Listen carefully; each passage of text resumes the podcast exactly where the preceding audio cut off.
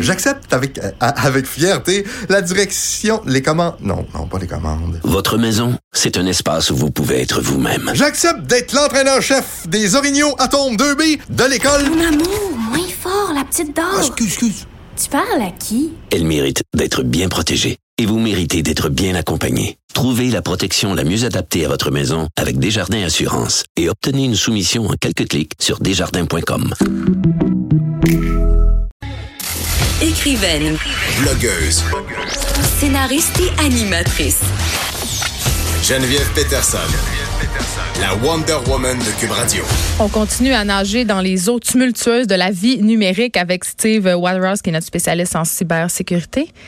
Les élections, c'est lundi? Déjà? Oui.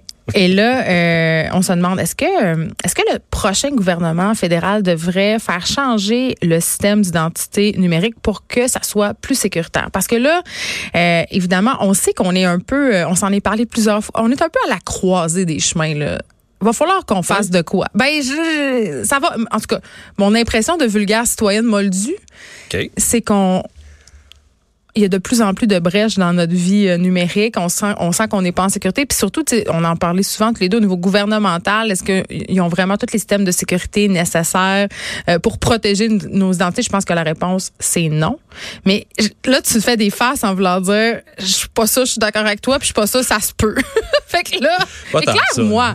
Ben, je vais t'éclairer certains. Puis euh, je dois retourner un petit peu dans le passé parce que vraiment, puis je l'ai sûrement dit déjà, depuis 99, 2000, 2001, il y a déjà des projets au gouvernement fédéral à Ottawa qui, pa- qui, qui se travaillaient pour amener cette identité numérique-là à une réalisation possible. Parce qu'en ce moment, c'est quoi- notre identité numérique au gouvernement? Ben, c'est toute l'information qui. euh, Autrement dit, on n'a pas une pièce d'identité en mains. Tout le monde le sait, à part le passeport qui est émis par le gouvernement fédéral pour s'identifier clairement. Si tu prends la liste de tous les identifiants que tu peux utiliser lors de l'élection, là, tu peux pour voter, euh, il accepte même un, un Un bill de téléphone. oui, je te dire un statement, là. Mais donc, euh, oui, l'énoncé euh, d'une facture, peu importe laquelle, Mm. pour autant que ton nom est là, et une deuxième pièce d'identité vient vérifier que ton nom avec l'adresse est corrobore. C'est euh, vraiment Pièce d'identité très, avec photo quand même.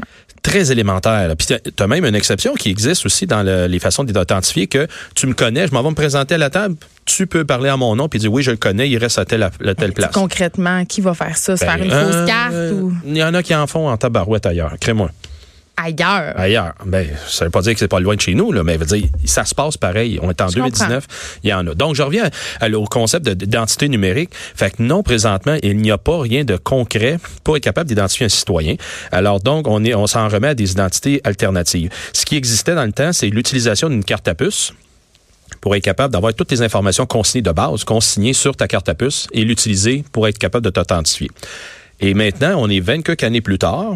Et tu as des, encore des grands, des, des, vraiment des organisations des, qui, sont, euh, qui se prêtent à l'idée de vraiment préparer cette prochaine carte d'identité-là, cette Ouais. prochaine- même le système, pas juste une carte, mais un système d'authentification qui va aller jusque dans les commerces pour être capable, donc, avec les banques, avec le commerçant du coin, prendre ta carte d'identité et dire, ben voici, je sais bien que c'est Geneviève, parfait, on peut commencer à faire affaire ensemble. C'est pas un peu inquiétant?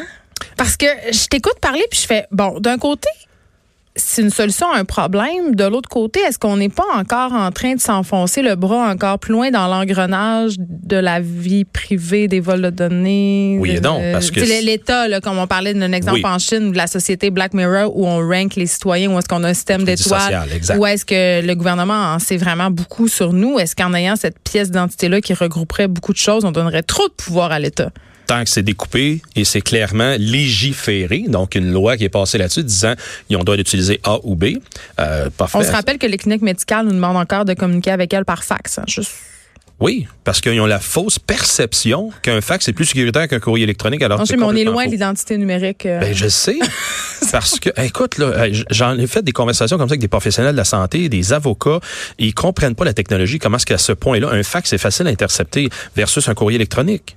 Fait que c'est la même chose, sont au même niveau tant qu'à moi. qu'on vit dans une fausse idée de sécurité. Oui, parce qu'on comprend pas les mécanismes modernes, alors qu'on se dit, ah, dans le passé, un fax, c'est la sécurité. De par la numérisation des communications, c'est aussi facile d'intercepter un fax. Fait que c'est pour ça que c'est c'est juste un faux sentiment de sécurité, alors qu'il y a des moyens simples qui coûtent pas cher qu'on pourrait mettre en place puis utiliser le courrier électronique. Et c'est ça qui était l'idée euh, en 99, 2000, 2001, de mettre ça en place. Mais c'est des- pour des problèmes logistiques, ça aurait coûté euh, très cher de déployer des lecteurs de cartes à puce aux citoyens. Puis là, après ça, ça a été toute la- l'administration de ces lecteurs de cartes à puce-là. Ça marche, ça marche plus, la carte à puce. Fait qu'à une année, ça a été quelque chose qui a été calculé trop onéreux. Ils ont laissé ça de côté. Cependant, je crois qu'il y en a qui ont oublié le fond, le problème de fond qui est d'avoir cette identité numérique-là. Et là, on est plus tard, 24 années plus tard, et on est au même point. C'est-à-dire numéro d'assurance sociale, date de naissance. Voilà. C'est pas mal ça, là. Ça se résume à ça. Mais en même temps, il n'y a pas personne qui vient. euh, on, on peut pas. On peut commencer à utiliser la biométrie. Je vous entendais parler tantôt de ça. Mais Avec Mathieu Dugal. Exact. Nos empreintes digitales, reconnaissance faciale. Mais là, vois-tu, hier, euh, Samsung Galaxy 10, ben, il y a un petit problème avec les lecteurs, puis c'est- tu peux utiliser n'importe quelle empreinte de n'importe quel doigt, tu peux déborder Ben le téléphone. qui dit technologie dit possible raté. Ouais, c'est Ça, sait, là. c'est là qui est un problème que il n'y aura pas de, de risque zéro encore une fois, mais faut partir en quelque part une monnaie puis l'améliorer. Parce que moi, ce que je lisais, euh, bon, dans les articles qui, qui faisaient, si on veut, la promotion de cette nouvelle identité numérique-là, c'est que ça réglerait en quelque sorte les problèmes de vol d'identité. Mais toi, euh. Mais pas totalement. Ben, pas totalement, parce qu'avec le facteur technologique, on sait que c'est pas la perfection. Il y a ce petit pourcentage-là, encore là, le risque zéro n'existe pas, qui serait possible de pouvoir contrevenir. Même à ça. Parce que on a dit qu'avec les cartes de crédit, on, a- on utilisait la bande magnétique, c'est facile à copier, on va mettre une, une puce dessus. Bon, ben, ça Mais ça va réduit. disparaître, ça, mais les cartes bientôt. On paye tous avec notre téléphone. Oui, mais la prochaine génération sont en train de regarder en Europe, c'est d'avoir un implant sous-cutané. Fait que là, là, c'est- bienvenue à kick. Gataka Much. Ben, exactement. OK. Tu sais, mon point là-dessus, c'est qu'il y, a- il y a des alternatives. Oui, tu dis avec le téléphone, parfait, mais t'es arrivé à une bévue avec le téléphone, téléphone blackout du jour au lendemain, tu fais quoi? Fait que là, c'est la même chose que tu payes ta carte de crédit, bon, ben, t'es, t'es, t'es, t'es, t'es fait. Fait que là, tu peux plus faire euh, grand-chose, donc faut que tu recommences, faut que tu aies une alternative, etc. Fait que si tu concentres tout en un point, il faut que ton point soit aussi euh, euh, malléable, faut que tu aies une bonne récupération si jamais il y a quelque chose qui va pas bien. Fait que euh, du jour au lendemain, tu n'as pas d'électrosystème électrique qui fonctionne. Euh, comment tu peux faire des transactions? tout, là? tout plante. Puis évidemment, on se parle pas du coût de cette opération-là parce Pas que encore. changer complètement euh, tout le système d'identification électronique de chaque citoyen, la grandeur du Canada, ce sont des milliards de dollars. Des Oui, milliards. mais c'est, un. Est-ce que c'est. Je crois que c'est nécessaire à ce moment-ci. Le de- gouvernement doit faire le calcul, genre qu'est-ce qui nous coûte plus cher compenser la perte de données financièrement ou, fa- ou opérer ce changement-là? Exactement. C'est pour ça qu'on attend depuis 20 ans. Ben euh, là-dessus, là, je- non, je suis pas d'accord avec toi parce que on attend depuis 20 ans parce qu'il y a eu un manque de leadership là-dedans pour prendre une action puis dire, Mm. hey, on avance dans cette direction. Mais parce qu'il n'y a pas de conséquences. C'est comme on attend qu'il y ait des morts sur une autoroute avant de changer le virage. Oui. C'est ça. Oui. On est tout le temps là-dedans. Bon, ben, Steve Waterhouse, merci. Juste avant que je te laisse euh, partir, il y a un article fort intéressant que j'ai Oui. vu circuler. euh, il nous reste une petite minute, là. Ce que les partis savent de nous. Hein? Euh, les partis politiques euh, qui semblent amasser une grande quantité de données personnelles pour cibler les électeurs sans avoir euh, à rendre compte à quiconque. Et là, les conservateurs qui adoptent une application qui est propre à Trump, quand Oui, c'est une application qui a été développée aux États-Unis pour le Parti républicain et par le fait même euh, s'en sont servis donc pour rejoindre le base militante. Et l'expérience que j'ai faite avec euh, Hugo Duchesne du Journal de Montréal là-dessus, on était capable de déterminer que les données qui étaient donc documentées par l'application étaient complètement intégralement envoyées aux États-Unis. Ce qui veut dire à ce moment-là, c'est le développeur, ben il n'y a pas eu de point de présence ici au Canada pour être capable de documenter euh, l'information qui était transmise et qui s'en va donc au parti. Le un parti politique, là, puis on s'appellera l'histoire de Cambridge Analytica, c'était ça le but là-dedans, de- d'être capable d'aller documenter l'intention, plutôt la prépondérance euh, de comment les gens vont penser en vue d'eux, donc avec une, une application simpliste. Et euh, l'applica- je fais le lien avec l'application du parti ici, c'est euh, cette application-là, qu'est-ce qu'elle va faire? Elle, elle permet donc de documenter, communiquer rapidement avec ses, euh, ses, ses- ses constituants, ses, ses, ses gens, ses gens proches.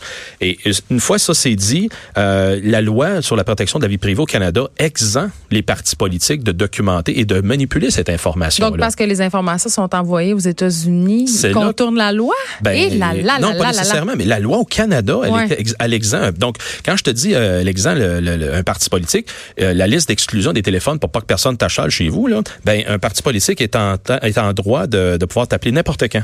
Et ils sont pas bloqués de, de dire on peut pas t'appeler parce que ton nom est exclu.